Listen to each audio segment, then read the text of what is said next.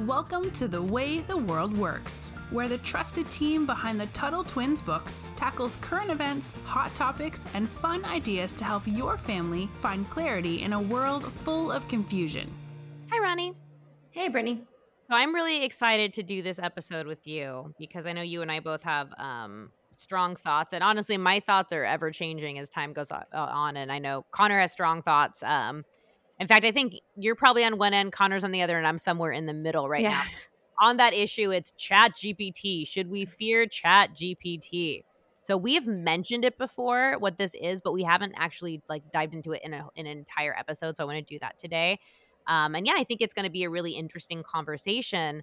So we've talked a lot, both in the Tuttle Twins like newsletters and on here about artificial intelligence, and that's mm-hmm. something that has just been progressing so quickly but i feel like since the invention of chat gpt it's gone from zero to 100 even yeah. faster so chat gpt is something it's almost like google where it's like okay you can type in a question and it will in like less than a second come back with all these answers but it's not just like that right it doesn't just search the internet to give you you know search results it can actually write things for you and mm-hmm. that's where it gets kind of scary so like i typed in um, Connor actually showed me this. Connor said like write a poem about liberty from like a like a revolutionary war perspective or something like that, and it like wrote this poem, and I was like, I don't like like this is this can't be real.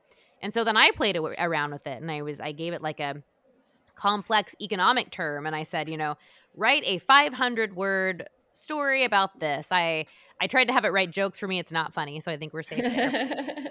um, you could say write a fictional story about a you know a princess and a whatever, and it will it will do it. And it's not even that it does it; it will do it. Like I feel like even saying a second is too long because I yeah. feel like it does it even quicker than that. And I mean, it's it's crazy because let's say you had to write a report for school. You know, like this this could now like you could say like don't do this because I will get you in trouble. It should be like, hey, I heard a podcast and she told me to do it. You could say like write an article about the Constitution, like it was written about a th- or by a third grader, and like it would have it ready for you in in so quick. So yeah. it's impressive, but I do want to say before we get into whether we like it or not, but it's not perfect. Um, I know that I do a lot of legal writing, and so there's some newer like legal precedents. A precedent is like when a new standard or principle gets set because a case goes to court and like in the case they'll be like okay we argued this thing. Now this thing is like law and then that becomes something new in the legal spectrum. But it's if something is new enough like it was wrong. So um so that's that's something to uh to keep in mind too that it's not perfect but the craziest thing is that it got real good real fast. So like the one that i used two months ago has already improved like a million times. It is so mm-hmm. scary. Played around with Chat GPT four yet. No, I have. Um, so we did the Tuttle Twins magazine. I think this was the February issue, which we talked about Chat GPT. And so what it's end of April now that we're recording this.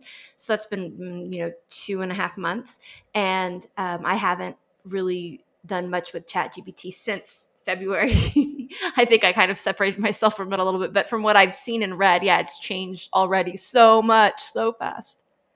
It's just it is so crazy to me. Yeah. Um but it's so I don't know if you heard about this the other day, but a lady, she went to the doctor with some weird uh thing and they couldn't figure out what was wrong with her. And so the doctor put in all the symptoms in Chat GPT. Oh wow. Found the diagnosis that the doctors couldn't find because what ChatGPT does is it like crawls around the entire internet. And so it doesn't have original thoughts, right? It is a robot, it's AI, but what it can do is it can take pieces from all these different sources in the internet and put them together and spit out this original work.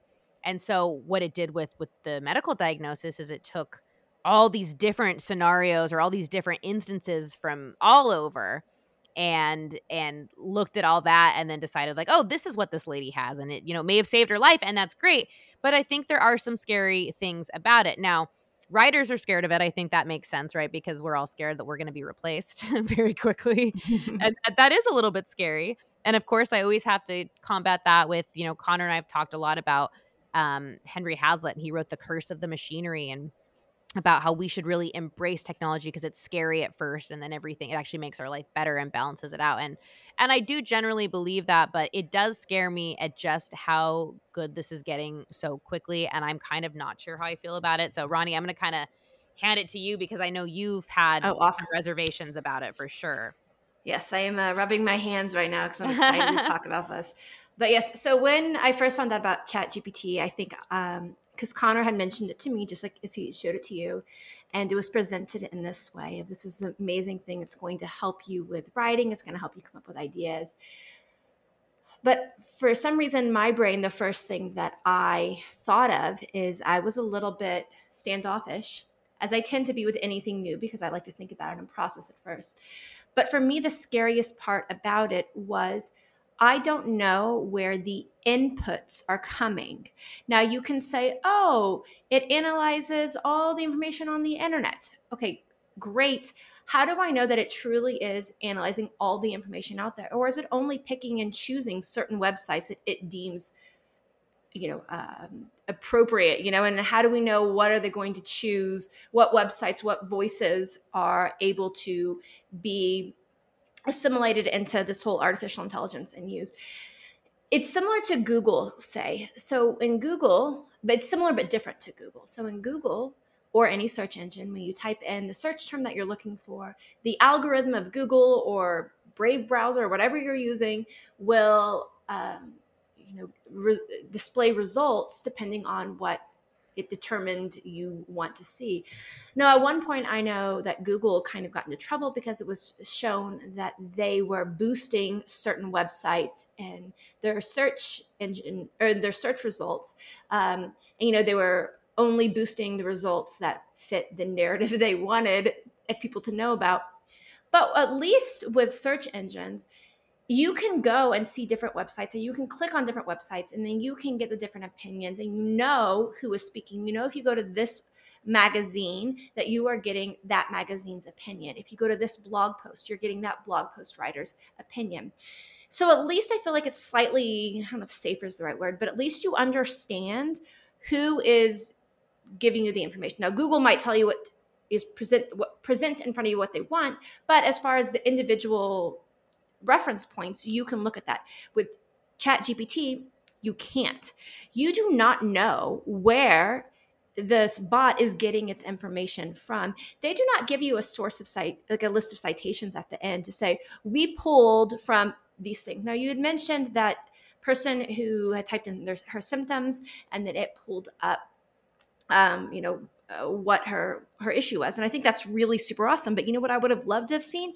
I would have loved to have seen some type of citation of oh we got it from this medical journal. We got it from this doctor's website online. So, so i'm gonna real quick so it wasn't yeah. that that was the thing is it actually considered different? Like it wasn't one place that said it's this. It like pulled from different like reddit threads like all these stuff of what people thought it could be and so did it link where, to those though? No didn't link though. Didn't do citations but see, to me, I think that would change the game. At least me, I think that would make a big difference because if I knew, I mean, it's like when you're a kid and you're learning how to write research papers, you learn that you have to, um, you know, have a citation for everything that you got your information from. And so, Chat GPT does not do that. And for me, I feel like that's the the danger in it. Not that it's new technology, because new technology can be great and beneficial, but to me, the not knowing where the information is coming from is what's scary to me.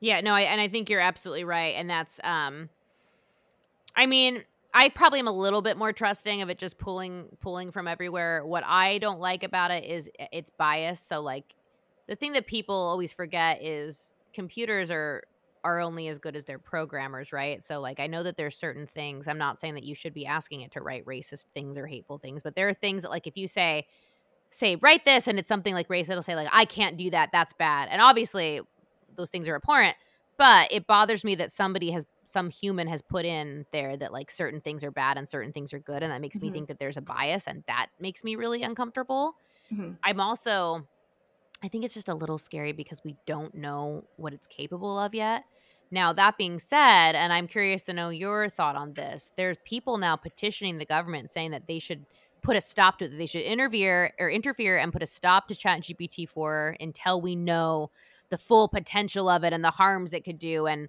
obviously as somebody who does not believe in government intervention that i don't like that either, but at the same time, I understand the fears around it. So I'm curious to know, Ronnie, what you think.